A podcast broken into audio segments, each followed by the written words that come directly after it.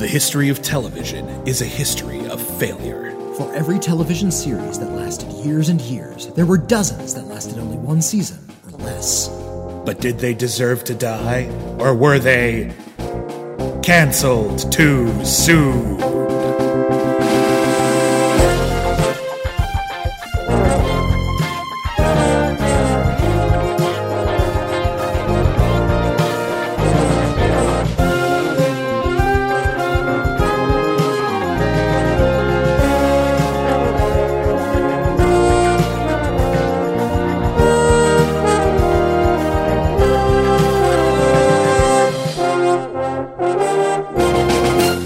Hello, everybody, and welcome back to Cancel Too Soon, the podcast where we review television series that lasted only one season or less. My name is William DeBiani. I'm a film critic for The Wrap and IGN. Everybody calls me Bibbs. My name is Whitney Seibold, and they call me Tarzan Boy.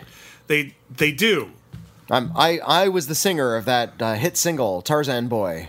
There, that, was a hit single. that came out when I was an infant. Is that the one that goes? Oh, It, uh, Tar- Tarzan Boy was a song I learned from a Listerine commercial. I thought that was what it was from. I didn't. I was driving down the street one day in on like Vermont Oh. in in uh, in Los Angeles, Vermont Avenue, and someone had like that busting out of a boombox. In like 2012, and that was the first time I'd heard it outside a Listerine commercial, and I was just like, "Why are they? Was someone sampling that Listerine commercial? What's going on?" and Uh, for- then it continued. For the record, uh, Tarzan Boy was uh, put out by an artist named Baltimora, uh, who uh, who passed away sadly. Oh, that's too bad. Yeah, he died uh, one of uh, an, one of the early victims of AIDS, in fact. Gee, Dear God. Yeah. Well, that's a sober note on which to open a podcast. Yeah, well, you know, you know the history of Tarzan Boy now, Okay. and and Baltimore. If only we were Well- reviewing Tarzan, it would actually well, be. A- it, that that was my little misdirect, you see, Ah, yes. because uh, uh, Tarzan was our intended episode. yes, and then uh, uh, we we just fell a little bit behind, Mm. and rather than record like Tarzan tomorrow and have you wait extra long, we figured, listen, you Well- you've been put through so much.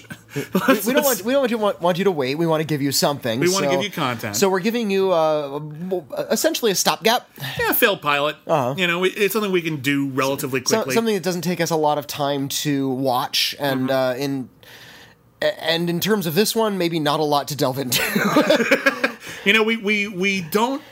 It's very rare that any of the shows that we review on Cancel Too Soon Mm. are shows that either of us have seen beforehand, and it's very and it's even rarer that we've seen like an entire series run. Mm. Like there's a bunch of times where I was like, I remember seeing an episode, but mostly we're going into this completely blind. Mm. So when we pick something, you know. Really random, like Steel Yeah, Justice. this, or- th- this was on a, a list of pilots that we could have done, and Yeah. yeah, it was, so we, we pulled it out. It had a ha- had a title. It did. that sounded promising-ish. it sounded it sounded Star Trekky, and you Mm. know us, we love our Star Trek knockoffs. well, I, I I have noticed, and you, dear listeners, have also probably noticed. When we panic, we fall back into '90s sci-fi. That's ki- it's kind of like our safety net. We're gonna run out someday. I You know, that, I know. right? We're, We're going to see every every science fiction show that came out from 1990 to 1999. And that's it. Fortunately, the 1990s was a big boom for basic cable original programming, so Hmm. there's still a lot. yeah, yeah. Well, and and Star Trek was riding high at that point. Oh, yeah. uh, Next next gen- keeping UPN afloat. Yeah, Next Generation was a big hit. Uh, Deep Space Nine, not as big a hit, but it was big enough to stay on for seven years. And Mm-hmm. Voyager, was doing okay. yeah. Uh, let's see, Voyager started in '95. It's, it So- started when UPN It, started. it, it was that was was '95, so it wasn't until uh, it didn't really take off until Seven of Nine came on at the beginning of season four. Mm. but the so it was original like season was, '98. the original season was, really, a hit. Yeah, The original yeah, yeah. season was a pretty big But hit. Star Trek was a big enough hit that there were all kinds of little weird cells that were breaking off and trying to form their own franchises. and we reviewed a few of them before. uh, Hmm. Space Hmm. Rangers was one of them. Space Rangers was a fun one. We had um, um, the Osiris Chronicles. That's right. uh, which was directed by Joe Dante. And actually, actually, that one was kind of fun. I kind Uh-huh. of like that one. Um, and uh, yeah, and and some of these shows end up getting cult followings. Babylon Five ended up bec- becoming becoming big enough to be its own thing. but- and there's there's some controversy over which came first with between Babylon Five and yeah. Deep Space Nine. Did did, did J. Michael Straczynski pitch Babylon Five? To people who would eventually go on to make Star Trek Deep Space Nine, which has a suspiciously similar premise. We weren't there. We don't know. Mm-hmm. You know but what? it's interesting. I've seen Deep Space Nine and I've seen Babylon Five. I can say boldly, that Deep Space Nine is the superior show. But that doesn't mean it came first. That's true. That doesn't That's it. mean they, they could have easily have ripped off the idea. Yeah. I don't know. Mm-hmm. And We're not gonna. We, we couldn't say even if we wanted to. Uh, but uh, and but some of them like Odyssey Five had had a bit of Yeah. a cult. Earth Two was uh, was a big deal when it came out. Gene Roddenberry's Andromeda, uh, Space Mm-hmm. Above and Beyond. Yeah, all of these things were just sort of splitting off from the the Star Trek behemoth. Yeah. like they, they weren't made from by the similar talent, but yeah, it was in the air, and a lot of people were pitching these things, and a lot of them were getting made. And the pilot that we're going to review today is actually noteworthy because it was made by someone who split off from Star Trek. Morgan very- Fairchild. Yes. Well, Morgan no, Fa- not was Morgan- Morgan no. Fairchild ever on Star Trek? No, she was not. It wouldn't surprise me if she was. Doesn't it feel like a very special episode with Morgan Yeah, well, I Fairchild mean, and, shows up? and Voyager had all kinds of weird guest stars at Yeah. some point. Like The Rock showed up in one episode. he wasn't. He wasn't the Rock yet. I mean, he was the Rock, but he wasn't like a big movie. but star. he, he was The Rock. He was the Rock. He was the Rock. Jason Alexander showed up as this weird like Oh, le- leader of a, a elitist think tank. In both episodes, they wanted to recruit Seven of Nine because she was the star of every damn episode. Yeah, everything's got to be. It's like it's like when it turned into Slimer and the real Ghostbusters. Yeah. Every episode had to be about how great Slimer was. No, no slight at all to Jerry Ryan, but No, she's fine. I, I, I really hated when it became the Seven of Nine show. It just the show redirected became only about one character. You liked the whole cast Mm. except for Kim. Nobody liked Henry Kim. Harry Kim. Is it Harry Kim? Okay, Harry Kim. Harry Kim was just this non. He was nice, but he was a non-character. Tell me one good story they ever got out of Harry Kim. What a memorable character. You've seen all of Voyager. Name Yeah. one good st- cats. I I didn't ask you. Th- there there was the one where he got like like he was aging prematurely or no he was it was the future i totally forgot that episode There you go. It's gone. there was an old harry kim in one episode and i forgot how they got there But is it interesting that he's old? no Okay. i remember where he almost like he he was having a romance with a hologram and tom What? and tom paris hacked the the hologram so it turned into a cow that, that was an episode Nah, that was after I gave up on it. But but Tom Paris was the one who, who was like the, the prankster in that one. So Tom Paris is actually the more interesting character in that scenario. Oh, Tom Paris. They Like, tried so hard to they make really- you happen, they- man. I know they were trying really hard. Just like Tom Paris is the lovable scamp and Harry Kim is like the straight man, and they really tried to make it happen And throughout the both whole of them series. were boring characters, and no Yeah. one cared. Yeah, yeah. yeah. Good old Voyager. Voyager, would- almost. What would Chakotay do? If And they then there was the didn't go- lovable Hobbit. You know, none of those characters are really that great, apart from Captain Janeway. Janeway was interesting. Yeah. I think uh, And I Belana like- Torres had some moments. and, uh, and I li- and you know what? I might be the only one, but I liked Kess, the character that was replaced. interesting idea, Cass. yeah, like she Where was she was well, aging faster than every other well, character and on also the show. she was the the one who was giving like all of the compassionate angles. It's Yeah. like like well we have to do this and we have to do these cold scientific things and she was like hey wait a minute what about this thing that's going to die? Who- Who was the character Brad Dourif played? He was the serial killer they had trapped on the ship because they didn't believe. in Oh, the death yeah, penalty. yeah. There was this cool episode of Voyager where there was a serial killer on board, and they're they're so far away from like Starfleet or anything that they didn't know what to do with them. Mm. Just so they have to ended up lock just, 'em up, yeah. And, th- and then every once in a while there would be like a quick shout out where like Tuvok was trying to like Silence of the Lambs Brad Dourif and try to like get inside his head and like use Vulcan mind tech you Uh-huh. know mind techniques in order to try to heal his broken mind. And then uh, at the end of I think it was season one Mm-hmm. when uh, the Kazon stole Voyager and the only people left on the ship was the hologram doctor and the serial killer. Yeah. That was so cool. You see, that's the premise of a show right there. that's a just that's cool, hol- man. the hologram doctor who is like is a computer and a serial killer and they have to outwit j- hijackers. About halfway through season two, I realized that those things were aberrations, and the show just Yeah. wasn't very good. yeah, yeah. Well, It's Star Trek. There's always a good episode here had- and there, it- but it- there's a lot of interesting things in Voyager. Um, speaking of Voyager, Yeah. we're gonna get to Space Show, the show, Space Show, the show. yeah, Star Command. we're not even talking about Star Command. There's yet. a reason. Star Command is the show we're reviewing. We don't have a we don't have like a promo for it. It aired on UPN, Uh-huh. the Phalanus network on television, Apa- apart from Star Trek Voyager. on March 11th, 1996. A couple of years before they would also they would try to do uh, the Osiris Chronicles with Joe Dante, Hmm. uh, which is a better version. Aired opposite um, new episodes of Melrose Place and The Nanny. which I'm sure trounced it handily. um, Oh, completely. Hmm. Yeah. Um, Second Noah, another failed show uh, about a guy who who ran a zoo. Second Noah. Second Noah. Uh. Oh, it's a sitcom, isn't it? Uh, it was an hour long show, so I think it might be like a dramedy. Oh, okay. But in any case, that got like twice the ratings that Star Command did. remember, remember the show Second Noah? No, this is less popular. We get, well, we can we can try to track Second Noah down if you want. that was canceled too soon. Um, but yeah, Star Command aired on UPN. It is a spacefaring show, very much in the Star Trek mold. Mm-hmm. You can see a li- a few elements of Battlestar Galactica in there as well, and that it's more military, uh, militaristic in the way it's uh, constructed. And in case you didn't uh, understand that the entire show is a metaphor for uh, the Civil War, they actually have somebody studying the Civil War in one scene. Just in case, just in case you didn't get it. so it's the future at some point. They don't give us a year. I'm guessing like the 2200s. And the idea is uh, Earth is. We kind of fucked up Earth, as Mm. we always do in the future and now. And uh, we, we ended up colonizing the stars. And rather than run into a bunch of evil aliens, we found out that humans are still jerks in the future. And there's a whole bunch of separatists who've started Yeah, well- basically their own sort of confederacy, their Yeah, own there's- civil war. and- and and the Confederacy and it's it's all they're all mostly British people, Yeah. and they all wear like Nazi-ish uniforms, and they their ships are a lot darker Well, and they're pointier and the they good have guys, weaponier. the so- Mm-hmm. good guys uh, wear white uniforms, and the and the bad guys wear black versions of the same uniforms, right down to the.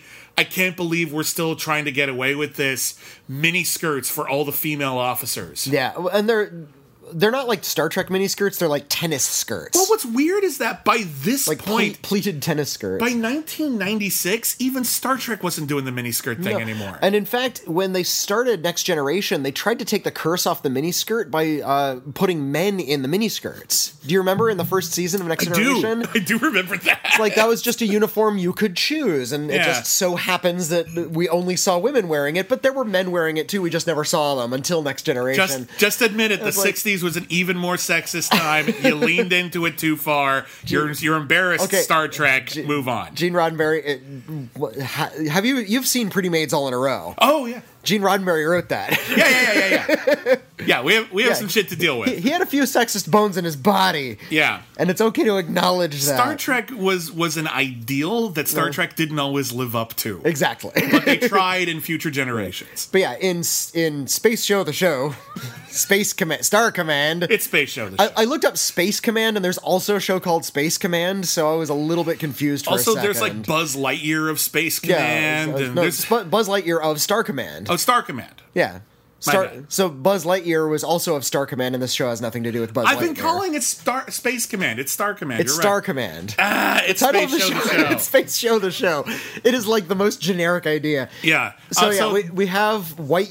The Federation, quote Federation, is in white uniforms. Uh, the women wear tennis skirts, Hmm. and the premise of the show is it takes place upon on the HMS Surprise, captained by Jack Aubrey and Doctor Stephen Maturin. Uh huh. That's the name of the ship from the Patrick O'Brien novels. Uh-huh. yeah. is the I Surprise. actually liked the shout out. I, I, I was it a shout out? I think it was. I think they, I think they knew. Notice how the words surprise and enterprise end with the same letters. I think here's what I and think. how often they put someone in front of the word surprise on the wall so that just the surprise was visible. I think they were trying to trick us. that might be the case, but I honestly think that um, w- as the show progresses, and here's the basic premise of the show: there's Uh-huh. a bunch of uh, new cadets, uh, ensigns, if you will, not unlike the no, young they cast. they were actual ensigns. They were ensigns, but they were they just graduated from academy, and it's their first mission, and they're still with like an older uh, captain and second in command, and it's either gonna be their first mission is either gonna be a really cushy, just go out to this remote outpost, make sure everything's okay, it'll probably be okay, you come back. Or it's a big it's a big deal and a war is going to start, and it's a big deal and a war is going to start because the There's, there's this one contested planet. It's like the Falkland Islands. Yeah. they No, need no, it but for it's- strategic sheep purposes. No, and- it's it's not for strategic pe- cheap purposes. It's actually like the ultimate like Goldilocks planet. Yeah, like the yeah. planet that is And it's- perfect for human side. Like no compromises, no terraforming. We can just go now, and of course, both sides want that planet. Mm-hmm. Yeah. But whoever colonizes it first has claim to it. But And- it's so and the- remote that the bad guys could just destroy the colony and say, "I don't know what happened. We got here, and all it said was Roanoke." and and and, and the uh, the idea was if they do colonize, they can start like weapons manufacture. yeah. So which it's- they, they haven't been able to do until then. So it's a big deal. They get there. There's an initial attack. Both of the experienced captains get killed, Mm-hmm. and now it's up to the young crew in order to save the day. And it's not a it's a premise not dissimilar from J.J. Abrams' Star Trek 2009. Mm. Um, it's a fine premise in and of itself. Yeah, well, that that uh, the least experienced officers. There's, and it seems to me like this ship is not really well populated. There's No, it's ju- really- there's seven ensigns and the captain, and that's kind of it. It's They a call it- tiny, tiny little ship. they, they they're going up against a bunch of warships and they call this ship a corvette Mm. this is basically it's made for speed and maybe some stealth and like that's it it's Yeah, not it's- a huge warship We're, we're not looking at, at an enterprise-like ship, which has you know hundreds up to a thousand, depending on which enterprise you're looking at. But yeah, And then the second half of the of the episode, and we'll go through it in more detail, but the Hmm. second half of the episode is just this young crew trying to outmaneuver and outflank Hmm. uh, these this basically this armada and try to save this outpost all by themselves. Well, and try- so when I and all- look at that, wh- while they're trying to figure out what the command structure is, and you know who who who should be calling the shots and how they operate the ship. the point I've been trying to get back to Hmm. is that because the second half of the show is all about basically naval military tactics in space, Hmm. I think they were fans of the Jack Aubrey novels. Uh, that's entirely possible. I think that's fair. The call to the surprise that, that's in the text. I want to talk a little bit about the people Mm. I, involved I wish in it making felt this show. more uh, like adventurous. I agree. Yeah. uh, this show was created and executive produced by uh, Melinda M. Snodgrass. Now, Melinda M. Snodgrass wrote for The Outer Limits. Mm. She wrote for Profiler. She wrote for Sliders. She also wrote a bunch of episodes of Star Trek The Next Generation, including one of the episodes I would call one of the best episodes Oh? The Measure of a Man. Oh, that's the one where Data goes on trial to see if he's a human. And that was a spec script she wrote that they Mm. had to go with because there was like a writer strike. yeah, second season. And then they it was so good they hired her. She wrote a bunch more episodes. Did she write the one called The Ensigns of Command? She did. Was that a Kind, good one? kind of curious. Well, the the plot of The Ensigns of Command is Data has. I guess she likes Data. Data uh, is sent as the individual envoy to a colony that they have to move, Mm-hmm. but it's it's been so long since Starfleet checked in on this colony. They thought it was like hundred people, and it turns out it was fifteen Mm-hmm. Like they had just grown and built aqueducts and viaducts and all the rest, and they said they didn't want to leave. And they had to do it because there was like an alien ship that had claim to that planet. They had to get their the Starfleet people. oh, out. it's it's the opposite of insurrection. yeah, They have pretty the much. Mm. exact same problem as insurrection, but they take the exact opposite ethical and moral stance. Well, uh, Insurrection is a bad film, but I mean, it, it captured like that's the kind of thing they would have on the show, but they've done it like twice before on the show, better. Yeah. Uh, but yeah, it's it's kind of the same story, and uh, the title, "The Ensigns of Command," a little suspicious when it's a show, a space show. The show is about ensigns who take command. Anyway, uh, Melinda Snodgrass Mm. actually uh, she hasn't she wrote some novels as well. okay. but uh, she she moved on to different careers and now she I I don't know if she's still doing it, but in the early 2000s, she started as a lawyer. She went on to do screenwriting and write novels. Then she managed a natural gas company, and uh, now she she uh, uh, does a lot of stuff with horse shows. Oh, that what an interesting life this woman has led. Interesting career, good for her. And I listen, I've liked a lot of the other stuff she's done. Um, this feels like, and I don't have like any material on this because no one gave a shit about this. Um, but I don't know, haven't seen any interviews about it. Uh, this feels like UPN was like, "Hey, we might not have Star Trek forever. Can you make us another Star Trek with younger, hipper, sexier cast members?" I guess. Yes, it's all okay. So it's all about just the young characters. So they're all ensigns. The ensigns are in charge. The ensigns of command. The cast. Mm-hmm. Okay, so uh, in in the lead uh, as Ensign Ort. they, it's, they say Ort, but it's spelled with two O's. Yeah, Ensign Ort. Mm-hmm. Uh, he is the son of an admiral. He's great things are expected of him, but he's He's Tom Paris. He's he's Tom Paris. Uh, he's, he's he's a C Totally. student. Yeah. but uh, great things are expected of him. He's played by Jay Underwood from the Not Quite Human TV movies. He was the boy who could fly in The Boy Who Could Fly. Mm-hmm. Uh, he was also in the Roger Corman Fantastic Four. He played Johnny Storm. That's right. Always liked him. Always thought he was a fun He's, presence. he's a pretty pretty good actor. Yeah, charming, likable Uh-huh. young actor. Uh, with him, we have Ensign McGinty, played by Jennifer Bransford from Witchcraft Six. I've seen that. She's also been in a bunch of other UPN shows like Marker and Vengeance Unlimited. Oh, Marker. We really want to find Marker so bad. Oh, We'll, we'll track down Marker. so hard. Some of these UPN shows So- are so hard to so- find. Someday we'll do every UPN show. we'll just we'll that's just the do every. fantasy. and- and by the end of this show, years down the line, we'll have covered every UPN show. anyway, she's one of the pilots uh, and She's and kind of gunners. she's seen as sort of the loose cannon. She's Yeah. presented as the loose cannon. She, character. Hmm. she's Starbuck. Basically, like when we first see her, she's, gambling, gambling, um, and it's we find out that she's actually like from Los Angeles, but Los Angeles in the future, and you get the impression it's kind of this demilitarized Mad Max thing. And there's one short flashback of her like running from like the Zone Troopers or whatever who are Hmm. Well, managing the it's- place. It, it's like the the the abuse gangs, yeah, it's just really whi- horrifying. which which is actually a conceit that Tasha Yar went through. Remember, she was from like a dystopian future where there were always gangs who were I didn't beating and remember abusing that. people. Yeah, that was Okay. that, that was Tasha Yar's backstory. Okay, so going back to that chestnut, uh, let's see who else have we got here. There's Ensign. Fujisaki. Engine Fujisaki, played by the great Kelly Who Mm. from X Men 2 and The Scorpion King. I am such a huge fan of Kelly Who. I don't understand why she's not a bigger star. Well, she got. Uh, I was just discussing this with my wife because we also like Kelly. Everybody likes Kelly Who. I've never heard anyone say a bad word about Kelly Who. She's cool. Um, Mm. yeah. Mm. She's charismatic. She she can play smart. She can play tough. She was recently on a couple episodes of The Orville, which is kind of interesting symmetry. yeah. Um, she's got a recurring role on uh, Arrow now, so she's. I mean, Yeah. she's constantly gotten work. Yeah, she's still working. I just don't understand. She should be um, Wasn't a she? star. Wasn't she on Hawaii Five O as well? Was she? I don't know. so. Anyway, she's but she works a lot and good for her. Um, And, and I've, I've s- she's been in a lot of like really crappy movies that for like s- have always wandered into my path. so I've seen her a lot. Yeah. it's like she's in Jason Eight. Uh, she's in one of the the Three Ninjas movies, I think. Was she Um, Jason Eight? yeah, I don't remember that at all. yeah, she, she's, she's in it. Okay. she's one of the victims. She's, don't remember yeah. that at all. Um, okay, but uh, she plays the engineer, and she is the quiet, nerdy type who's constantly got her, you know, she's constantly studying and worrying about stuff with the ship, and a little antisocial.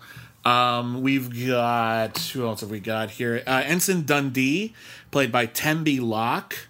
Uh, she eventually would uh, show up on Eureka, but she had been in Beverly Hills 90210 by this point they really didn't have time to do anything with her character. She's kind Uh, of there. Well, uh, most of the characters, unfortunately, are just kinda there. Well, you get the chance in a pilot usually because you have a lot of plot you have to run in in a show like this. Yeah. You get a chance to give them one character trait and Hmm. then maybe subvert it a little bit. So you've got uh, uh, you got Jay Underwood. Okay, so he's kind of a slacker, doesn't live up to the uh, to, to his ideals. But by the end of the episode, we find He out has there's to more step to him. up, than- yeah, Okay. Cool. That's a good arc. He- That- yeah, that's fine. The slacker has to step up. All for a right. pilot, that's fine. Mm-hmm. You'll hopefully have more nuance later, but for now, give us something. Kelly Who, she's she's bookish and a little reserved, but by the end we find out she's actually into virtual reality porn. And she like shares that as like a, a common interest with another with another ensign. So virtual, a Virtual- little a little depth. Virtual reality porn is huge in this future. Uh, really important to the plot, Yeah, actually. Yeah, and and what I love uh, is well, the ensigns. It's like okay, I'm gonna hack into my. I'm gonna just sit down and do my virtual reality porn. But there's no privacy in the future. There's cameras in every room. Yep. Uh, the captain can see what you're doing at any given moment. So you can be in the middle So- of a s- of a sex scene in virtual reality porn, and then the captain's head like morphs into the head of the of the person you're about to have sex with, and he's just like, "See me in my office. Like, well, okay, I can go with this. All right, it's just give me five minutes." five minutes. Uh, the other in, uh, virtual reality porn enthusiast on this 1996 UPN Star Trek show uh, is Ensign Valis, played by Chris Conrad. Mm-hmm. He played Jason in Young Hercules, starring Ron, Ryan Gosling, which we will get to at some point. Oh, like Jason of the Argo fame. Yeah. All right. Uh, he was also Johnny Cage in Mortal Kombat Annihilation. oh, when they had to switch actors. Yes, they. Yeah, okay. yeah. Um, and then rounding out the main cast, uh, there is Ensign. Did I write that down. Larson, uh, played by Ivan Sergey Mm-hmm. from Once a Thief, Jack and Jill, Charmed. He, He's been in everything. Um, and then we have in- their their superior officers who are only in half the show. There's Chad Everett as Captain Shane Ridenauer. Chad Everett been in a lot of TV. uh, You, you'd recognize. Uh, he's just one of those guys. recognize him. And, He's- and as he- his first officer. no, first off, I just want to say his name should be. Is that George Hamilton? No, that's not George so Hamilton. not George Hamilton. Captain not George Hamilton. yeah, And Commander Morgan Fairchild. yeah. Morgan Fairchild's the second in command.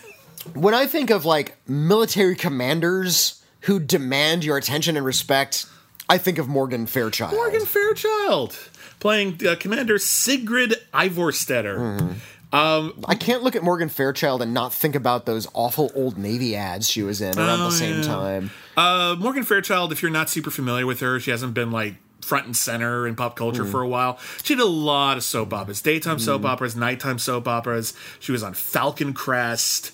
Uh, she was in Search for Tomorrow, which nobody ever talks about anymore. She was in Dallas. She was the American military ambassador to Brazil. Uh, Was she? she? was no, she wasn't. I'm just making would- stuff that up. Would not surprise me. I, I follow her on Twitter, and she she's she's very liberal and Mm. posts a lot of like Political posts. puts a lot of you know like I'm like I can get behind that Morgan Fairchild. Good for you. I always remember Morgan Fairchild from the classic. Uh, sex comedy test tube teens from the year 2000 Oh, yeah. which takes place in the far off year of 2000 this movie was made in like 1998 uh, it takes place in the far off year of 2000 and uh, sex has been outlawed by President Morgan Fairchild. So a bunch of teenagers get in a time machine to go back to like the 80s and Hmm. So try the- to and try to and try to make sure that Morgan Fairchild has a positive sex life and it, everything works out Hmm. okay. Great. Morgan great. Fairchild would be in anything. Kind of she would. and it's interesting like Morgan Fairchild it's odd casting because like sh- it's distracting. She's like the only distracting member of the cast because you she's- know Morgan Fairchild. She's the big get. It's it's Yeah. and it's not like in Linda Hunt with uh, uh, Space Rangers. where she's known as this incredibly respectable actor. but I wonder if and, and- but anyone- Mm-hmm. and then she's like a regular part of the cast, and that they cast her lends the show a little bit of gravity because she has a command role. no, she's like Drew Barrymore in Scream. Like it's surprising that they killed her off Mm. because that's Morgan Fairchild. She's like a you know internationally renowned sex symbol, and like she's she's a big deal. It's Morgan Fairchild. I recognize Morgan Mm. They, Fairchild. they don't. They didn't. By the time they shot this in 1986, she didn't have to do her hair anymore. They just combed concrete into it at some point in 1989, and it just stayed that way. it's like a helmet, but uh, I like Morgan Fairchild. I've never just seen fine. her with slick back hair. You never know, mind. it's just I like- with this listen. big hairdo. I like Morgan Fairchild just Mm. fine. Uh, the role was not tailor made to her strengths, and Mm. she always looks like she's in the wrong movie. In fact, the recurring like tonality of Star, of uh, uh, Star Space Command, show the show. Space Show the Show, Look up the name of the show. Space Show the Show looks like every scene plays out like the porn parody of Space Show the Show, but it Yeah. never gets to the sex. Like every line of dialogue is a little too functional, like it's just plot. Mm-hmm. Every like y- hunky young person is always looking at each other like giving them the eyes. There's a scene where the- the- Morgan The, Fairchild the women fare better than the men. The women, the women f- feel like they're trying to play characters. The men feel like they're trying to be in a porno movie. Th- there's a scene where Morgan Fairchild goes into Jay Underwood's uh, Mm-hmm. uh, quarters to try to give him advice, like how to like listen, stop trying to study people of the past and be your own man. You know what you need isn't in those history discs. Mm-hmm. What you need is here. She points to his head. Here points to his heart, and here points to his his his wiener. Uh. Ah.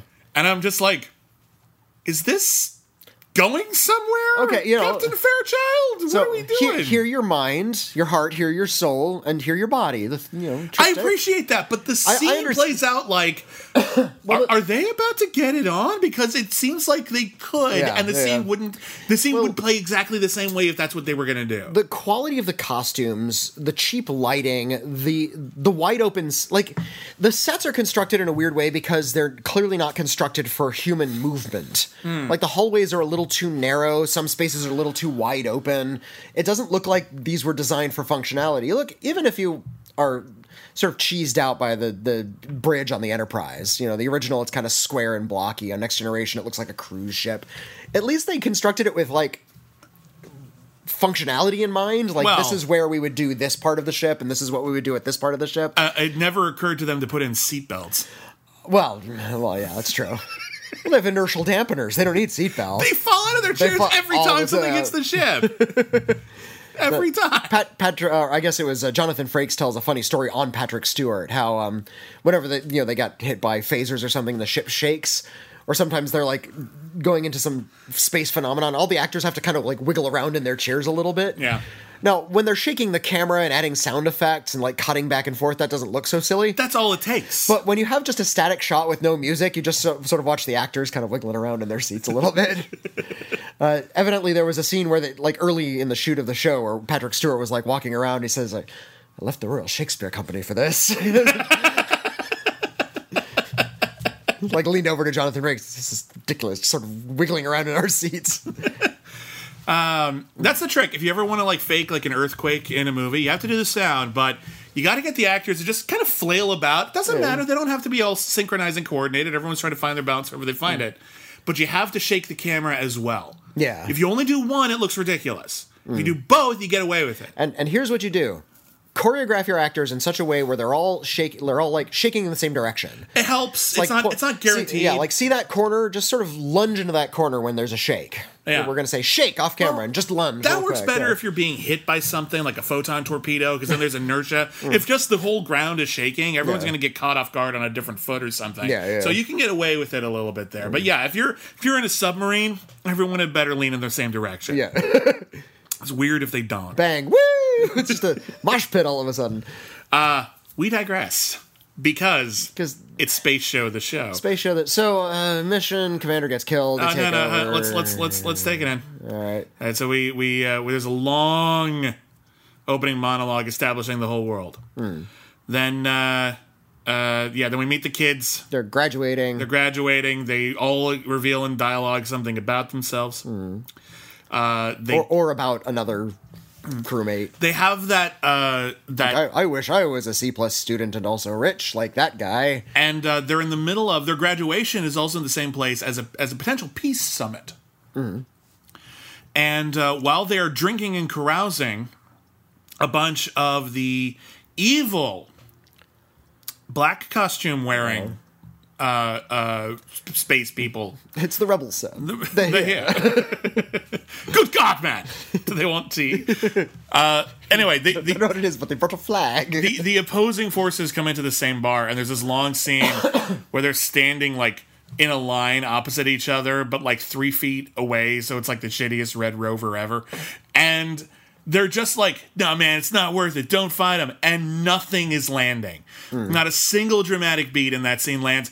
What I've noticed is weird about this show, and I appreciate it's a pilot, Uh-huh. um, and it's a failed pilot. Yeah. You know, it didn't end up end up going anywhere. So maybe adding s- music to every scene was a low priority, but all the battle sequences have a halfway decent TV sci-fi score. Hmm. All the dialogue sequences have nothing. e- Nothing. There's no help. There's no help from the from the storytellers like behind the scenes not even, to like, make these scenes ambient interesting. noise. Yeah, like- yeah. They're all just standing there awkwardly Not- not- talking, and I'm like, uh, "What am I supposed to be? Fe- is there? Is this suspenseful? Is it funny? I don't know. You're not giving me enough to work with." It, it's like they, they got all the coverage they needed, but yeah, it didn't really bother to shoot. Like they just shot the dialogue. Yeah. it's like and just edit that. It's like well, but all we have is your coverage. Can can we do something more with this? and they get in a bar fight and they get in trouble for it.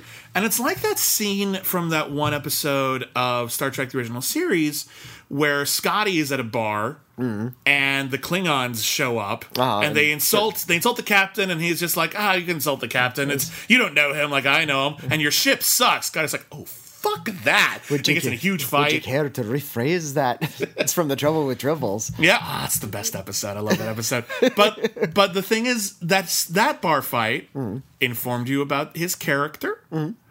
It escalated the story and the tension. Mm. It was a useful scene. It was funny. And it, it led to another comedic scene where uh, Scotty was getting dressed down by Kirk, and Kirk was a little insulted that he didn't start the fight over him. Yeah, that- It was over the ship. more good character bits. Yeah. Here, it just seems like we we needed to have a scene Mm. early where there's some action in it. Anyway, Uh, well, I mean, we have to establish that these characters are young and inexperienced, so you have to have a hothead. Uh, uh, why? Why is there always one hothead? What if they're all hotheads? Well, what if they're no hotheads? What if they're all just like really academic? Mm-hmm. And just put them all together. Put all the academics on one ship. Wait, is this Hogwarts? Yeah, You sure. got the Why not? Ravenclaw ship? What do you? Get all the Ravenclaw. space Ravenclaw ship cadets. would get shit done. Gryffindor's always just like, Yeah, and we then- gotta go save everything and everyone, and they get blown up. Slytherin's just like, we gotta go steal everything, and they get blown up. Hufflepuff is just like, we're cool. And then Ravenclaw is just like, okay, fine, I, we'll study that, and we'll make the right decision, and all these di- diplomatic stuff. Ravenclaws are the heroes of, of, Mm-hmm. Well, here- of, of Harry Potter. Can we all agree on that? The, the the Ravenclaw. th- They're the, the intellectual Hogwarts house, right? Okay. Luna, so Love, Luna Lovegood's house. I, I w- I don't remember. She was the she was What? the she was, the, oh, she was the eccentric. spooky one, Yeah. right? Yeah. Okay. Yeah. Um. Yeah, I- you know that there's going to be an episode of like Voyager though, where they find that ship, like the Yeah. Ravenclaw ship, all the intellects, and they've completely sold out their morals. It's like they're sapping off some other ship and stealing their energy. It's like, well, logically, this was the, what we needed to do to survive. Yeah, but you're killing these people. Yeah, but that's logical. that that's that episode. They always assume that like if you if you if you emphasize one Hmm. thing, you will lose everything else. yeah, yeah, I'm- there, yeah. There has to be a balance. If you have one value, all the other values will go right out the window. Hmm. Anyway, so Oh wait, and they even did that. They were sucking the souls of like these interdimensional beings so they could go faster in, in a story arc on Voyager. oh uh, no, was it Voyager or was it Discovery? Didn't they do it No, Oh, on they, Discovery? they did too? that on Discovery too, but okay. yeah, Um, anyway, so all these kids get on this ship. Uh, the uh, uh, the captains of the ship, Chad and Morgan, Chad. They're all take- they're all named Chad. they take one last opportunity to teach the kids some valuable lessons, set up their arcs, Hmm. and then they arrive. So the way that like interstellar travel works They- they- in this world is they they, do, like- fold space. Yeah, they do like little wormholes. yeah, it's like Event Horizon, except you don't go through hell. I mean, it- in in Star Trek they warp space, hence the warp engine. But yeah, in this one they're like absent from regular space Mm-hmm. while they're traveling. And uh, they're going to a colony that's really far away, even by those standards, so they're going to be completely isolated out there. They arrive, and the enemy is already there, ready to take Hmm. over that colony. There's a big fight. Chad and Morgan die, and now it's up to the kids. And the kids. Actually, there's some clever tactics in the second half of this. They, Yeah. they, they, Well, they, they they get shot down out of the sky and they crash land on an ice planet, and that's that that's where like all the drama begins. They have to Right. kind of reconnoiter. Well, they crash land on the ice planet, and then realizing that any halfway intelligent ship would check to make sure that Hmm. they're all dead, so they set off like a huge explosion near them Yeah, to throw them off the scent, and that gives them some time. They bury the Chad and Morgan. They fix up the ship. They decide that Jay Underwood should be in command, and that's when uh, Ivan Sergey yeah. decides he's going to be this character. He's gonna be the the the coffee in the abyss, just the guy who goes nutty and wants to go violent. Yeah. So he's just like, we should just surrender. I don't want to fight anybody.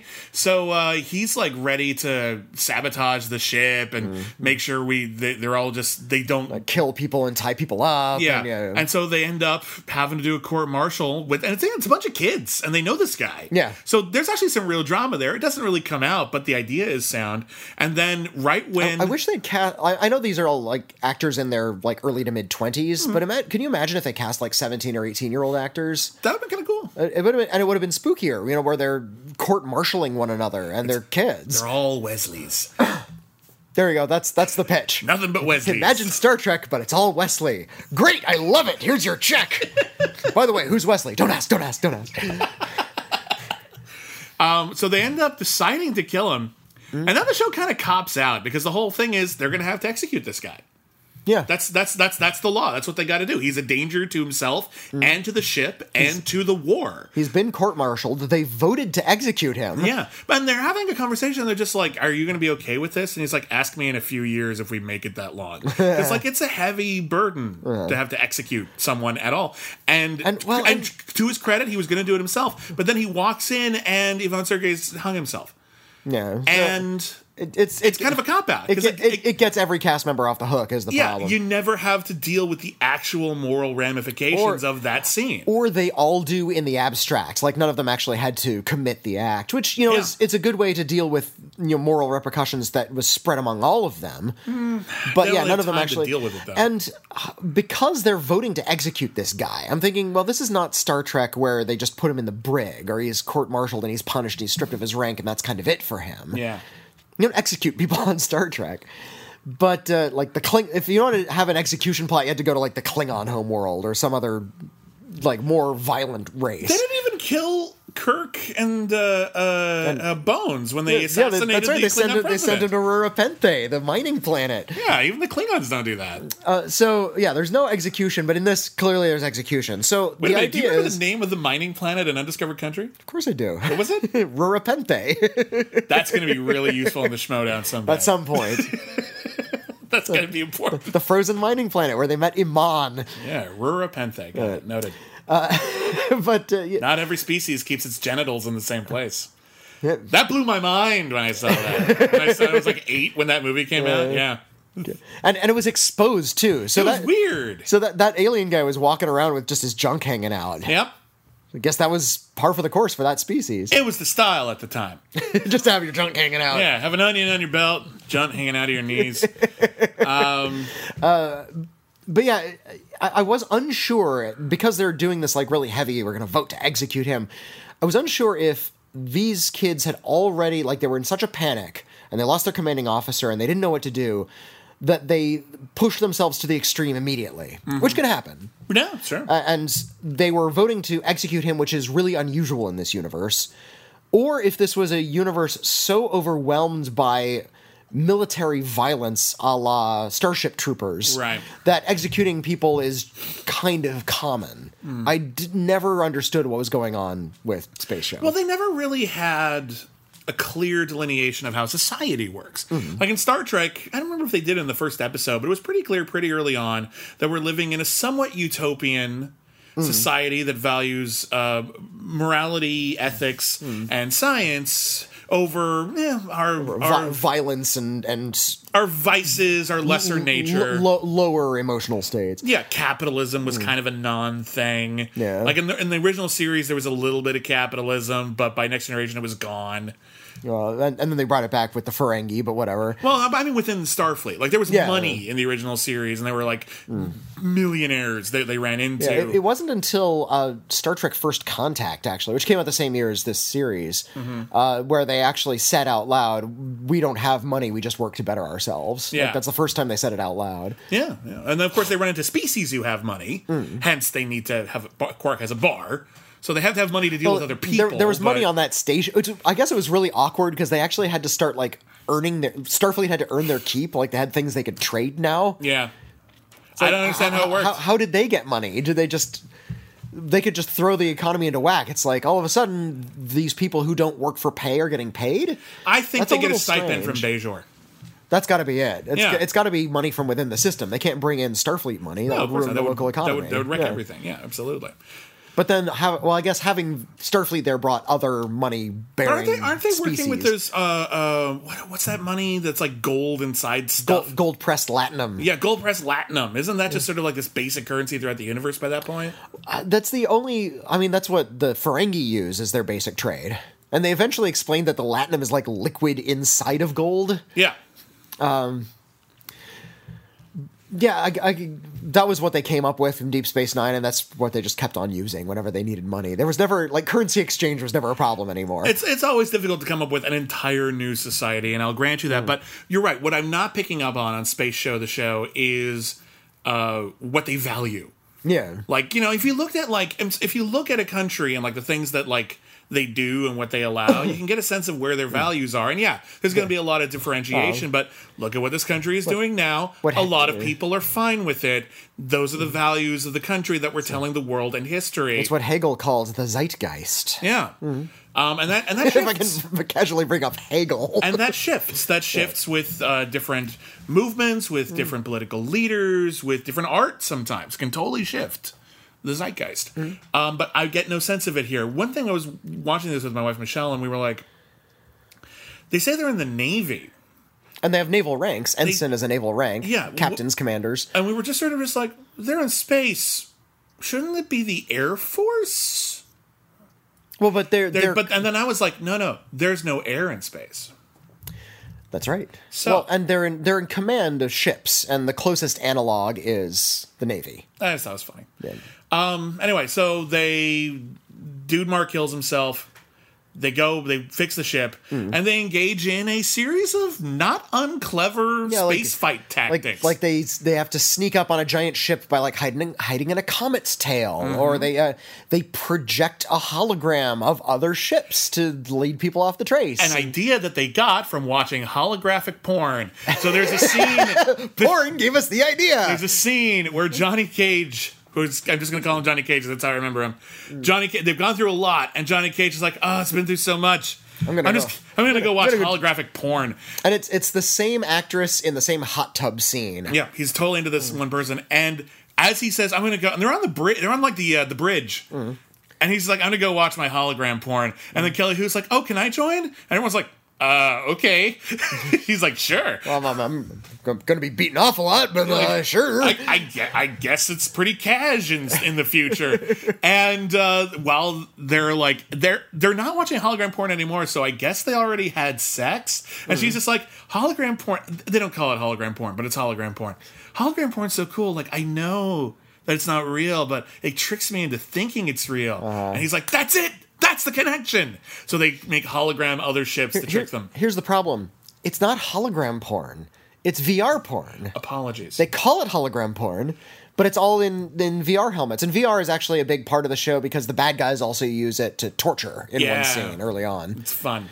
Yeah, in a really cool torture scene, like he's got this laser whip that he whips through the guy's body and Ah, then it's ends gross. up killing him. Yeah. But yeah, he's like, "Oh, we can use these holograms." That- so what? You're gonna capture every single member of the opposing force and put those VR helmets on them because How that's do- the way that How works. are the holograms working in a vacuum? Well, Well, they- there's no light and nothing to project well, they're them onto. they're projecting the light, and there would have to be like yeah, a cloud of space dust or something. kind of hazy on that. Well, I mean, it- they explain uh, hologram technology in countless sci-fi things where you just need multiple cameras, and then like the light kind of bounces off itself, Mm-hmm. Yeah. and they can c- create a 3D image that way. and they also do a thing that they would eventually do on Galaxy Quest, which is uh, drag objects behind the ship and fling them Yeah, yeah. at the at the opponent. It's not unclever. Those, those are so, some clever space tech. Every time they do something clever Mm. on a show like this, like a Star Trek show, I'm reminded of that one shitty we're t- trying to make fetch happen moment in Insurrection, where Riker was just like, "I know what we'll do. We'll scoop up space gas and Ex- we'll." explosive space gas. yeah, and then we'll release it around them. Uh-huh. And then Geordi LaForge is like, ah, I wouldn't be surprised if they call this the Riker maneuver. I would. It's impractical and will never be used again. Access the manual steering column by Atari, and he's got that joystick. You Oh, remember that stupid ass scene? He's got a joy, the manual steering column. God. access the manual steering column totally sounds like a masturbation code. it really does. Even when I saw it in 98, it sounded that way. Do you remember what Mm. the Picard maneuver is? I do. tell the world. Because this one actually makes sense. This is actually useful. Okay. The Picard maneuver is something that uh, Captain Picard first thought up with when he was in command of the Stargazer. His Nice. first command was in a desperate moment, he was able to, in a battle situation, engage the warp engines and warp an incredibly short distance from where he was right up next to his oppo- like the opponent's ship and then fire away. Uh, so for a brief mo- moment, because they were moving faster than the speed of light, it looked like the ship was in two places Yeah.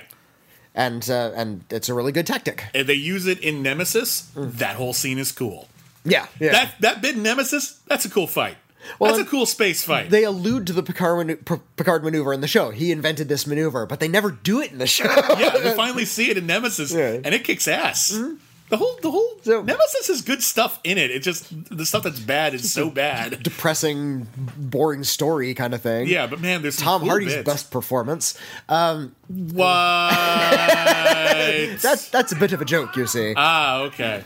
yeah, Tom, cats, stop being cats. they disagree with my Tom Hardy assessment. Um, Yeah. what about the Revenant? What about Locke? you monster! B- b- blink, and I'll kill you. Hey, hey, hey, hey, hey.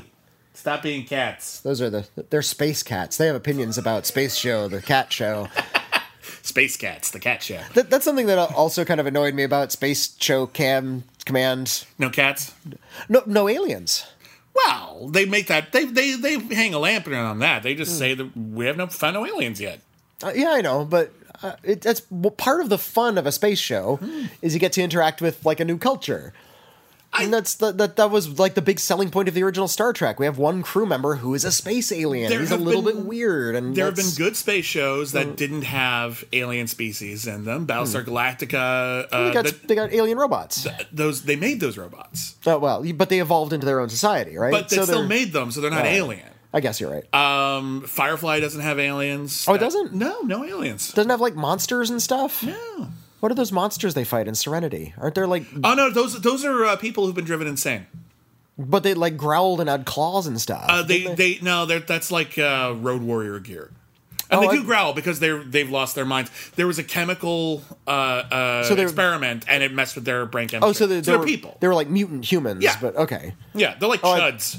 Oh, I thought they were out like alien monsters. No, they're like Um, chuds. Oh, okay. Yeah, Serenity explains nothing. explains explains enough. It's Fine. um, I don't, I don't, I don't, that- that that's not my problem. My problem is if you're not going to have uh, the fanciful qualities of a show like this.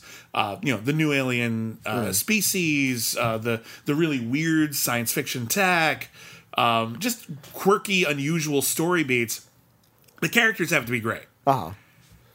They're not. And I see people struggling to make it work. Like I've seen Kelly Who do good, do good work. And I know Jay Underwood. Jay Underwood's actually fine. He he does what he has to do, but Well, he- as as sort of like the quote leader character, Well- it's it's it's a strangely enough the lead role I've always thought is the most thankless because they have they have to be such an avatar for the rest of for like the viewing audience. They carry the moral center that they're not allowed to have quirks. Well, and it like they really- don't they don't get to have an unusual thing. They just have to be good leaders and it takes a lot of, you know, talent to play a good leader, especially if you're going to command these characters and convince an audience that you're commanding those characters. And I actually usually like the storytelling trope of someone who, in in a typical situation, is the last person you'd want in charge. But when the chips are down, they're the ones who actually step up and are great in this Yeah. scenario.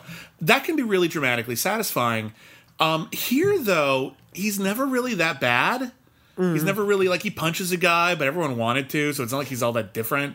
Um, and he steps up and he's a perfectly good leader. I got nothing against him. If he was a captain of my ship, I'd be like, cool. But I don't know. It feels like they're desperately trying because his his mother was an admiral, and like he's expected to live up to these expectations. It feels like what they're trying to reinforce is the idea that heroism has legacy. yeah. That like you you you will step up because your parents are great, and that is It's Tom such uh, Oh, Harris. Uh, it's it's the same it's the Tom Harris story. Look at but yeah. Hmm. Star Wars. Look at a lot of a lot of like this kind of narrative fiction is just your fathers were great warriors, or Hmm. your, your mother was a great wizard, and now you will be too, even though you rebel against it for a bit. But eventually you realize your parents were right about everything. You should follow in your parents' So, footsteps. uh, It's a in- in- tired cliche. In in Star Wars, Yeah. before The Empire Strikes Back came out, what was Luke's father's story? as far as Luke knew, Yeah. his father was uh, a skilled pilot, fought in the Clone Wars, And- and, and he then was a Dar- Jedi who was taught by Obi Wan Kenobi. He, he was a Jedi. Yeah, and Okay. Darth Vader killed him. That was Right. the story that Luke that Luke Skywalker thought. So know he was what? following his father's footsteps. That's the story I'm sticking with. yeah. I had this idea. I think it'd be a really neat idea as a fun exercise. Mm. You do this as like an Elseworlds comic book, like a what if. Give someone, I don't care who, just someone creative. Give someone the mission statement of this. Continue the Star Wars series, but you can As it was only written, yeah. no, no, no, only using Star Wars Episode Four: A New Hope. Mm. That's the only one you got. And do a new you- sequel. and Like, you that's not The can't- Empire Strikes you Back. Mm-hmm. can't copy anything. Any character who is introduced after Star Wars Episode Four: A New Hope, you Mm-hmm. do not have access to. Luke, get away from there. It's like like the Emperor. It's like well the, E, The Emperor's mentioned, but you d- you can't s- Yeah. it can't be it can't be Darth Sidious. It can't be Well, and- Emperor and al- Palpatine. also the- it's some Emperor. the notion that th- this Darth Vader character was now the right hand man of the Emperor. That Oh, that was was that's always in there. that, that was new in Empire. no, no, no, that was in there. No, he they worked, talk about it. In the, in he the- worked for Peter Cushing in the original. No, no, no, no. He worked with Peter Cushing. They specifically talk about, you know, the- he, the emperor, you know, the, the, Oh, yeah. Oh, you and your emperor with your bloody blah. Like, the, he's mentioned. Okay. Really briefly. But he's mentioned. So you got him. But he can't look like that. He Yeah. Mm. can't be that character. Uh, uh, do we let them have the special edition or not? No. No, Okay, Uh, 'cause the no special- Boba Fett and Jabba the Hutt isn't a giant slug monster. No, he's just he's just some dude. Boba Fett does not exist and Jabba the Hutt exists, but that's not what he's like. Oh. That'd You be can't good. do that. Uh, in fact, there was a novel that was written after Star Wars, but before The Empire Strikes Back, called Oh, like yeah. The Shard of the Mind's Eye or something like that. Yeah. Crystal Shard. I forgot the exact title.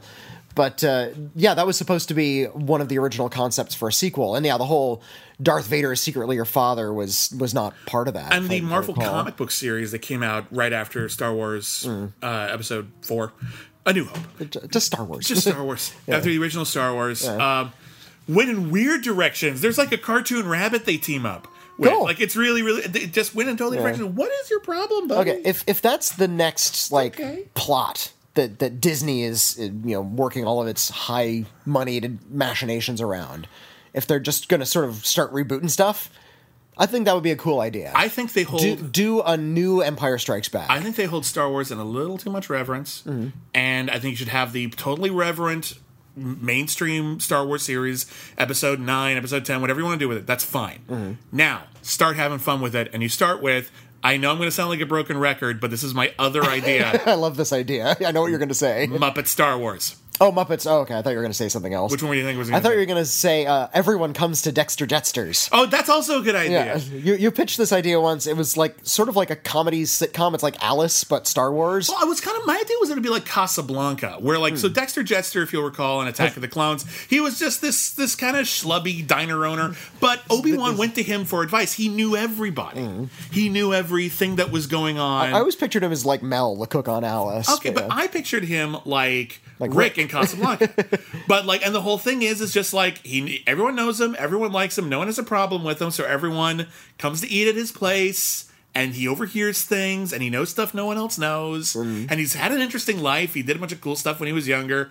But that's it. So it's just this restaurant on Coruscant, and everyone like Coruscant is the capital of the galaxy, Mm-hmm. so everyone's coming there eventually and it's just a series of stories that take place in or around or with people who visit Dexter Jester. And Dexter Jester is either the star of the episode or a guiding force, someone who changes someone's path. Hmm. And that's everyone comes to Dexter Jester's. But I want to do Muppet Star Wars, where we tell the whole story of the first Star Wars movie, Hmm. but with Muppet characters. but the Muppet characters. You get like Luke is a person. yeah, I was about to say who play what human actor plays Luke. Like Luke, I don't, um, Uh, Jennifer Lawrence. C three PO and R two D two are clearly Gonzo and Rizzo. Yeah, oh, obviously, yeah, um, yeah. That, that that writes itself. Yeah. Um. Kermit is Han Solo, Miss Piggy is Princess Leia because they oh, got I end up thought I, together. I thought Kermit would be uh, Obi Wan Kenobi. no, Is Sam the Eagle Obi Wan Kenobi? so, Sam the E- no Sam the Eagle is Peter Cushing. Oh, there you go. There you go. that works. Um, oh, I just had to go. but Uh, I guess no, Dar- Walter is Luke. Darth Vi- Vader would also have to be a human actor then. If Sam the Eagle is is Nah, Ah, I don't care. Peter Cushing. Nah, it's fine. Sam the, Eagle, Sam the Eagle is Peter Cushing, and then all of the other like just the sort of running around Empire guys, the Penguins, just running around. um, let's see who else we got here. Um, uh, Rolf is in the Cantina Band. Absolutely. Yep. Mm-hmm. And then uh, eventually we'll bring him back for Muppet Return of the Jedi. Uh, Sweetums is Chewbacca. That's that writes itself. no, Foz- no wait, Fozzie is Chewbacca. Fozzie? No, Sweetums is gotta Kermit and, be. it's Kermit and Fozzie. All right, Kermit and Fozzie. Together again. Together again. Da da da da da da da da da da da da. I don't know. Fozzie doesn't strike me as like a, a big s- imposing figure, though. He's not really scary. He's not. Yeah. You're gonna have to live with that. it's fine. It's fine. All right, fine. Um, are there any other major characters since the first Star Wars? I think we kind No, of covered it- most of them. There are more Muppets than Star Wars characters. then we're good. Fill it with Muppets. They're all New Zealand. Seriously, just the canteen. Imagine the Star Wars cantina scene With Muppets. with nothing but Muppets, like Muppets you know and recognize. I, I need to get a drink. Can I have a fish? Pepe Le Pewn's just like he doesn't like you, okay? I don't like you either, okay? We're going. We're going to set up the Death Star. Okay. I'm gonna blow up the Alderanis. Is it Alderanis or Alderanos? I don't know. You're all. You're gonna die anyway. Janice is Mon Mothma. here's what here's how we get down the train. No, I, I can't do a I can't do a Janice. I just watched um Space Show the show isn't that interesting. Anyway, I just watched Notice we're not talking about it a lot. I just watched the Muppet Family Christmas for the first time since I was a little kid. Uh-huh. You ever see that one? Where I'm sure I did when I was a kid. It's a TV special where the Muppets go to Fozzie's aunt's like cabin for the holiday. oh golly, I don't think I have seen this It's one. great. They go to Okay. they go to her cabin for the holiday, and Mm-hmm. Miss Piggy is like running late, and she's like stuck in a storm, and that's the big suspense. Will Miss Piggy make it for Christmas? Uh-huh. Mean and but also. Everyone from Sesame Street shows up to carol them, Oh, and that's then they fun. decide to stay over. And there's a bunch of really cute jokes. Like Okay. there's the one where, um, uh, oh, and like uh, the old man and the dog from Fraggle Rock are staying there as well, and they just wanted a peaceful holiday. But of course, now there's all these Muppets and there's drama. But then like C- Bert and Ernie talk to the old guy from Fraggle Rock, and it's just like, oh hey, how you doing there? Oh, I'm okay. Just brought my dog. Oh, a dog that starts with the letter D. Uh, yeah, yeah, yeah. yeah. oh, those are nice glasses. Those start with the letter G. Uh, yeah. Oh, that's just small talk where we come from. That's adorable. And then in the basement, Robin, Kermit's, uh, uh, It's nephew, yeah. finds a Fraggle hole, and they go to Fraggle Rock. Oh, it's all the all the Jim Henson creations. It's charming as hell. It's really cute. There's a whole bit where Fozzie like builds a snowman and snowman becomes alive and becomes like his straight man in a comedy routine, and all of a sudden he's funny. it's great. It's really really cute. I just had such a good time with it. it no one talks about this special. Like it's not Yeah. part of like the popular Muppet canon. Everyone talks about Muppet Christmas Carol. Fine. Muppet Family Christmas is delightful. The- and to be fair, the Muppet Christmas Carol is quite good. Oh, that's actually one of my favorite versions Yeah. of Christmas Carol. I love that movie. if I if pressed, I might even call that my favorite Muppet movie. But like this is just Hmm. Yeah. a just a hoot, and if no one talks about it. It's really great. Um, Yeah, Space Mu- Show the show. Muppet Star Wars is a good idea, and uh, heck, Disney owns everything, so why not? Just go for it. Anyway, Space Show the show. Um, they beat the bad guys, and then I kind of thought how this how the show would end would be hmm. them like out on the outskirts of the galaxy, and they're not going to get reinforcements for a long Yeah, time, and well- they just be sort of stuck there, and that would be like them against the odds every week, which is not a bad idea for a show. But then they get a new, like, mature captain who's Hmm. fine, and they all just kind of go back to their day jobs and like, what the fuck was all that about?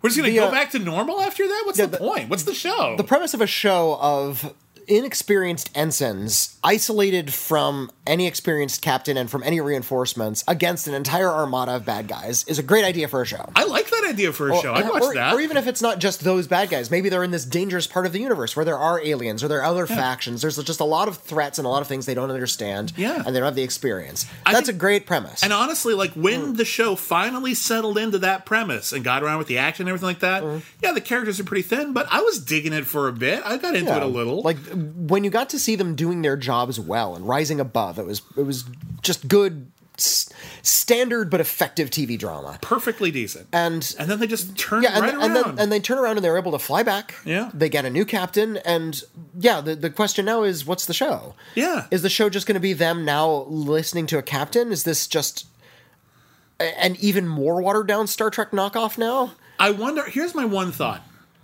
Mm-hmm. Did they at some point realize that the show wasn't going to work, but they were going to have to repackage it as a movie? So they added that to like not leave it on a cliffhanger. That's the one thought I have. But honestly, it just feels like bad But planning. You can do that. You can just say, "Oh no, we're o- out here all alone now." Well, second star to the right and straight on till morning. Let's just go. Yeah. and that's a fine way to end a, end a movie. Like, like I'd be that- fine with that's it. a good cliffhanger to lead into a series, but you can also finish a film that way. I'm not saying it was a wise studio note. I'm Yeah. Mm-hmm. just saying it could have been a studio note. But yeah, no. The premise is young people. It's, it's like when the uh, uh, Star Trek 2009, Mm-hmm. like at the end of that, they're they're crewing the Enterprise and they go off on their mission, right? And Mm-hmm. then Star Trek Into Darkness comes out and they haven't left yet.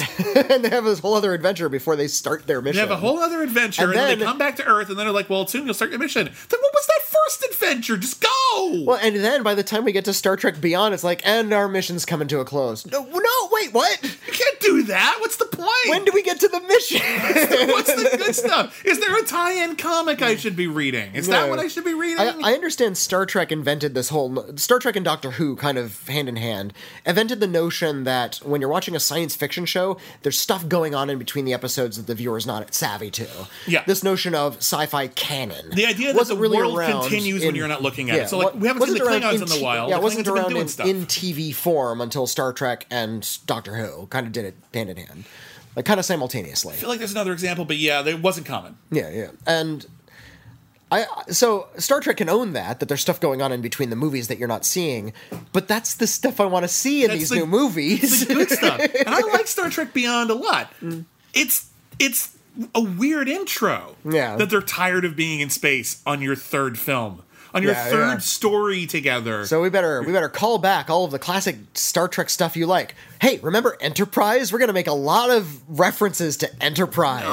oh Remember the Zindi War? no one remembers the Zindi War. Uh so that's Space Show the Show. If Space Show the Show had lasted hundred episodes, uh-huh. boy would they have had to spice it up a bit. It wa- they needed a they needed a Gabby Hayes or a Stretch Armstrong or something.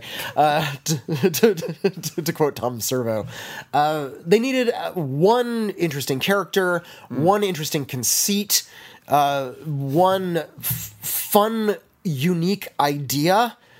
Just one. Yeah, they had in one this and show, they threw it away. and yeah, uh, They threw it th- away. th- This is as close as you can get to making a science fiction show without making anything. Yeah. It's the skeleton of all the other science fiction shows with no meat on it. Yeah, some of the pieces they're, Like they're okay, functional, it's, but hmm. it- it's a space navy, and that's kind of it. It's just a space navy going about their business. here's what you do. Here's what I would do. Mm-hmm. Episode two okay, seems like it's a pretty standard Star Trekky kind of show. You come up with a good A plot for the episode, like some fun standalone thing. But like that's that. But by the end of that episode, we realize that this new captain that they've got is a double agent, and only like one of the crew knows. Oh, there you and they don't go. know who they can trust. So you'd make that like a three or four episode arc with them like not trusting their captain, not sure if he's a double agent or a triple agent. Mm. What's going on? Is this a need to know basis or do we need to form a mutiny? And Yeah. by the end of that, they're formed, they're forged in fire, they are a team together. That captain turns out to be a bad guy, maybe not in the way you expect. Okay. But he he he gets jettisoned from the ship or escapes with the bad guys, and now they're on their own.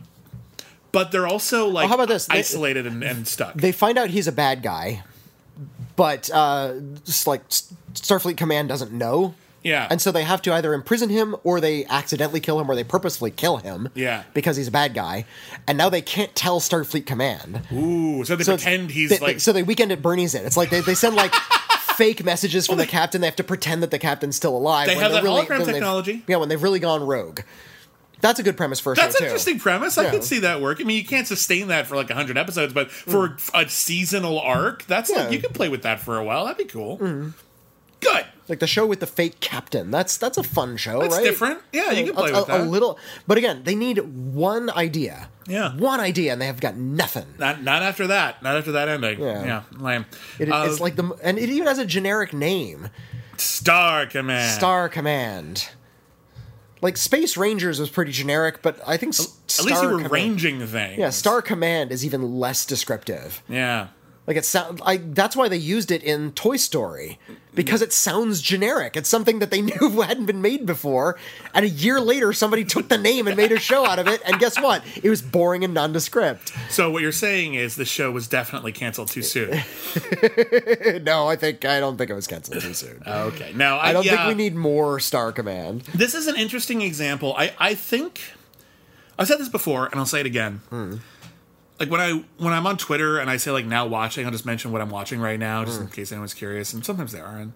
But like often I have to watch stuff that isn't famously good, Right. Hmm. Or it's weird or esoteric or generic or famously bad sometimes. And people are always like, "Why?" Hmm. And I'm like, "You'll learn a lot if you want to learn like how to make a good a, a, a good show." Don't watch good shows. Don't watch good shows because you'll just like you can't. You'll just imitate that. You can't just Uh-huh. do what The Wire did. You can't just do what Star Trek did. What you do is you watch a bad show once you've got the nuts and bolts of storytelling down, like you've read a couple of books, Mm-hmm. you've done a little experimenting on your own. Once you got the gist of it, start watching bad or mediocre shows and just say, "This isn't working. How Because- would I fix it?" Because in your mind, you're already course correcting. Here's how I would re-edit this scene. Here's how I would recast the character, and you're making a show in your head already. You're being without even knowing. creative. But Don't- yeah, if you just watch Citizen Kane, you're just watching like, "Oh yeah, Citizen Kane's good. Yeah, Uh, they- what would I do? Not as some not, nothing as good as Yeah, that." They, they say if you watch Ingmar Bergman, all you're learning is how to make an Ingmar Bergman film. Exactly. If you watch Troll 2, you're making a great monster movie in your head. and that's it with Star Command. You wanna you wanna here's what you do. you wanna come up with your own Star Trek show. Your own like spacefaring The Star, sci-fi Star show. Trek style Yeah, spaceship it's- set. The format TV isn't program. Okay. Mm-hmm. copyrighted. Anyone can do a story about people traveling through space. Okay. Mm-hmm. But you want to come up with a good one. Here's what you do. Watch Star Command while high. is that what you did? I'm not saying that. I'm not saying it. All But right. like what you do is you watch it and just watch it when you're a little high or a little drunk or something like that. Mm-hmm. Hanging out with your friends, whatever, in a creative spirit. And just just jot down stray thoughts. When you're done, you have a show. Ah, It might not be a good show, but it'll be more interesting Mm. than this. And and you'll probably have something it to work with. weirdly, the best Star Trek knockoff that's come along is the Orville, which is very openly ripping off Star Trek The Next Generation and is trying to sell itself as a comedy show, but it's really just a straight, sort of low rent Star Trek show. Mm. I haven't watched the Orville yet. I thought you were going to say Galaxy Quest, which of course is Well- a direct knockoff of Star Trek. Well, it it was sort of a parody of Star Trek. but it's still a good Star Trek. Like what, though. what, what if instead of Captain Kirk, it was Shatner in charge of the Enterprise? That was the joke of Galaxy Quest. It's a great joke, but they run with it Yeah, and they yeah. make it work. And the same year, they did that same joke in Futurama. no kidding. Well, that's Zap Brannigan. oh, the- oh, the- yeah. the pitch- because the pitch it's for Zap slightly different Brannigan, joke. yeah. it's a slightly different joke. Well, the, the the joke on Futurama was i- imagine the Enterprise, but instead of Captain Kirk, it was William Shatner in charge, Right. and that's that's how they built the character. Got it. Um, so yeah, that's Mm. that's uh, Star Command, aka Space Show, the show. Space show, the show. We talked about a lot of other stuff because there ain't nothing in Star Command, Not a lot. Space Not a lot. Command, Um, Space. some talented people Rangers. Mm. worked on it. I'm glad. You know, this didn't seem to kill a lot of careers. Um, So good for them. Um, I really hope this this wasn't the blot on Kelly Who's career that kept her down. I don't think anyone's It's like, well, I want to cast this Kelly Who actress. She's very, gr- very good. Oh, wait. Ooh, what's this Star Command? Oh, we can't put her in a big role. I- I don't think people that's the issue. people remember this. I, I honestly don't think No, that's the no, no. issue. Um, yeah, just kind of this forgotten little footnote. I'm, I'm glad we discovered it. I'm also glad it was short. Although it was a two-hour pilot, so it, was, it was a lot of But pilot. without commercials, it's like an hour and 27 minutes. well, yeah. Um, so that's it for this episode of Cancel Too Soon. Thank you, everybody. Uh, we will be back later this week with Tarzan. We're like halfway through it, we swear. Wow. And there's only like eight episodes, but it's Tarzan. it's created by Eric Kripke, who would go on to do Supernatural. Stars Lucy Lawless and Mitch Pileggi and Sarah Wayne Callies and that guy from the Warcraft movie whose name I can't remember As Tarzan. as Tarzan, He's, he's the main guy. as the Zan. Um, I'm oh, looking they- forward. do they call him the Zan? no, but they should. They should. They should have called it the, the apostrophes, like like the OC. The Zan. The Zan.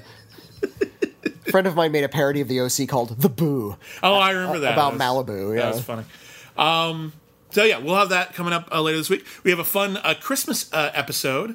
We found a Christmas show that we're going to review for Christmas. so Christmas, stick around. A Christmas show. Uh, also on Patreon, patreon.com slash canceled too soon. Mm-hmm. We have some cool stuff coming. We're bringing back the randomizer this month. as a special Christmas treat. Yeah, so Hmm. when, you might recall we did a pilot season back in April where we released a whole bunch of I, you know first episodes for ideas we had for podcasts, Uh-huh.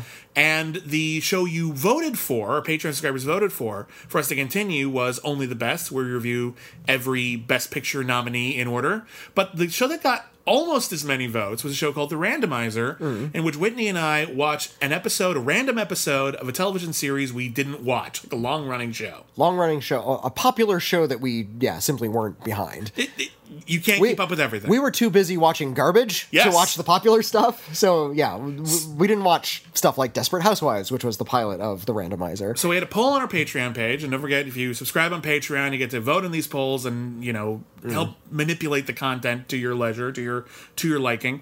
Um, and we're gonna do uh, episode, a Christmas episode of the show Psych, which has a lot of fans. People don't talk about it a lot, but once you bring up Psych, everyone's just like, "Oh, I love Psych." I'm like, Yeah. oh, okay, cool.